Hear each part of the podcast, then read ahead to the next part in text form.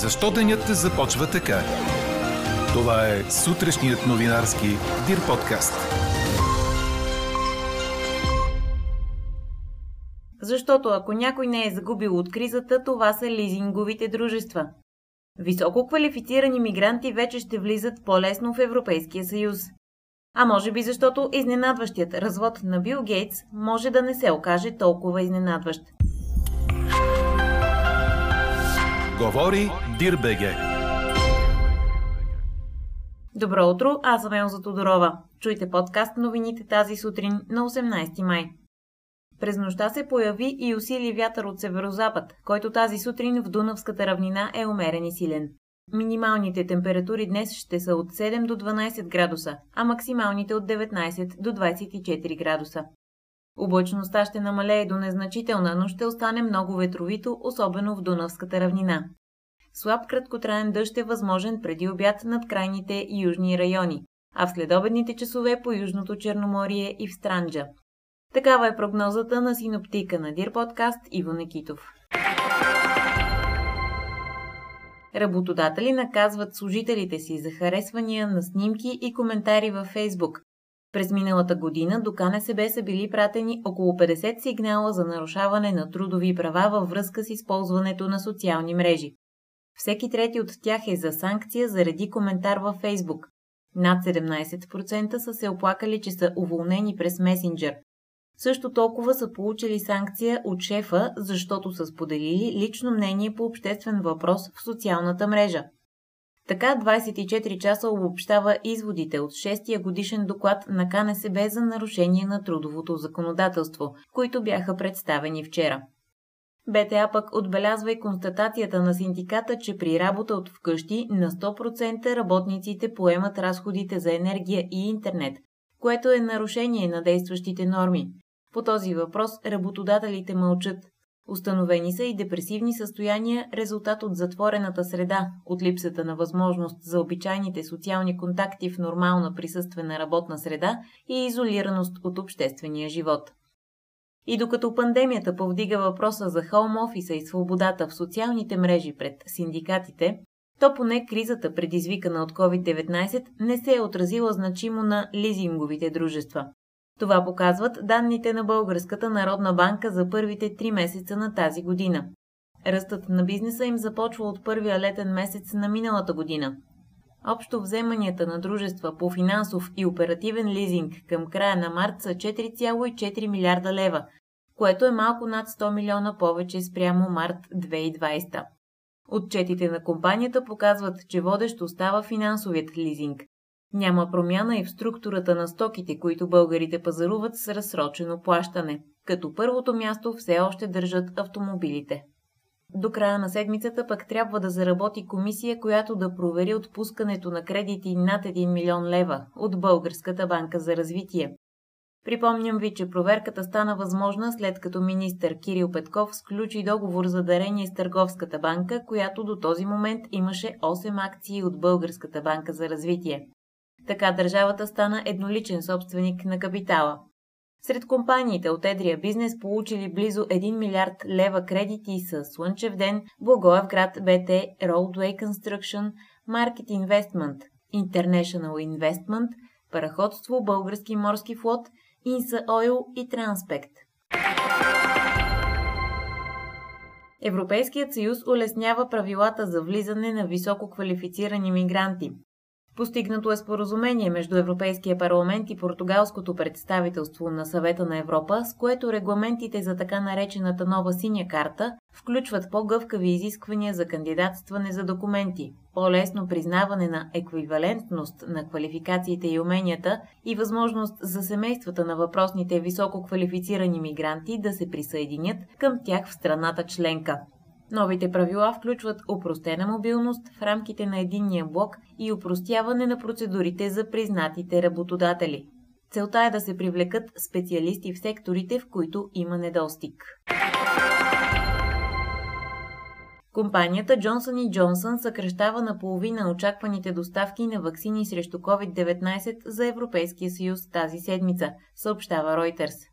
По договор компанията трябва да достави 55 милиона дози от ваксината през второто три месечи на годината, След изтичането на половината от този срок обаче тя е доставила по-малко от 5 милиона дози, което е по-малко от 10% от планираното. От Еврокомисията казват пред Националното радио, че става дума за временно забавяне, което ще бъде наваксано на по-късен етап. Иначе през последното денонощие у нас са регистрирани 677 нови случаи на коронавирус, при направени над 16 500 теста. 4,1% са положителните проби. 84 души са починали, 4592 са в болница, а над 2200 са излекувани.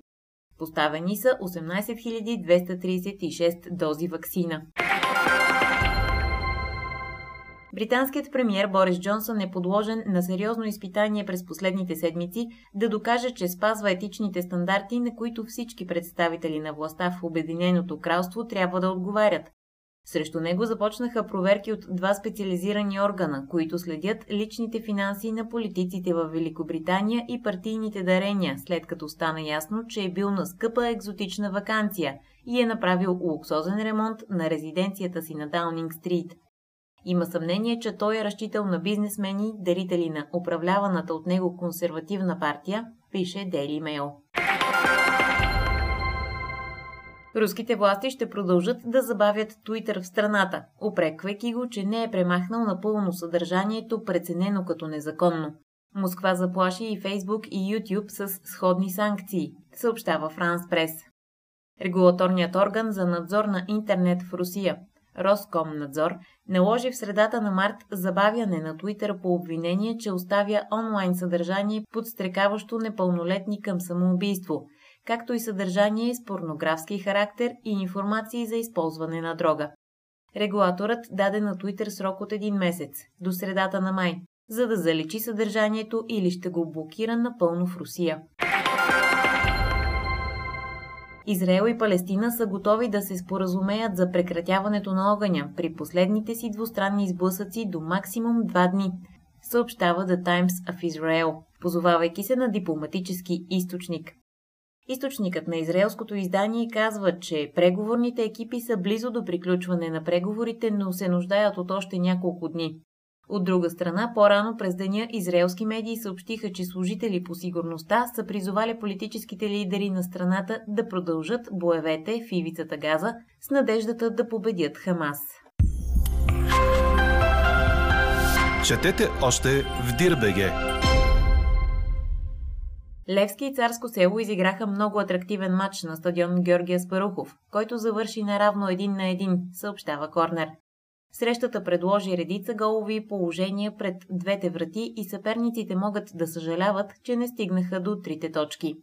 Равенството оставя Левски 8 с 38 точки, на 4 зад седмото място на Черно море, което дава право на участие на бараж за европейските клубни турнири. Царско село е 9 с 37 точки. До края остават два кръга. Бразилетът Андерсон вкара за гостите, докато за сините точен от Дуспа бе Радослав Цонев. В другия матч, който се игра вчера, Ботев Пловдив и Черноморе също завършиха наравно един на един. Така моряците остават фаворит за участие на баража, като победа над Царско село в следващия кръг ще им гарантира седмото място. Чухте сутрешния новинарски Дир подкаст. Подробно по темите в подкаста четете в Дирбеге. Какво ни впечатли преди малко? Бил Гейтс е имал неуместна сексуална връзка с своя служителка в Microsoft през 2000-та година и е напуснал компанията, когато колегите му в управителния съвет започнали да обсъждат разследване на аферата, която противоречала на етичните стандарти, съобщава Wall Street Journal. Както знаем, 65-годишният Гейтс внезапно напусна съвета през март 2020 година.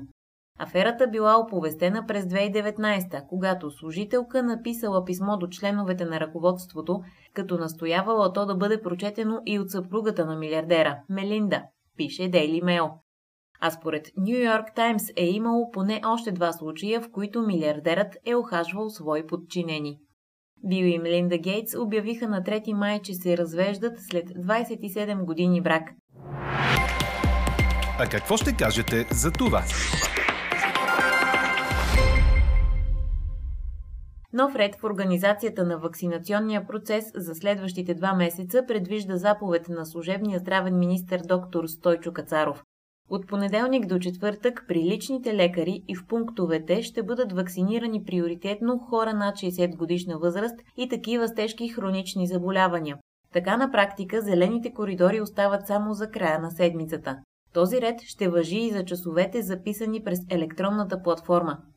Според бившия здравен министр професор Костадин Ангелов, това ще компрометира темпа на вакцинация и ще ни отдалечи от колективния имунитет.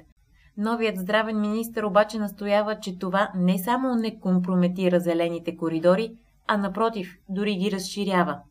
Ето защо днес ви питаме, подкрепяте ли зелени коридори за вакцинация само в края на седмицата? Гласувайте и коментирайте по темата в страницата на подкаста. Най-интересните ваши мнения ще цитираме в обедния новинарски подкаст точно в 12. Слушайте още, гледайте повече и четете всичко в Дирбеге.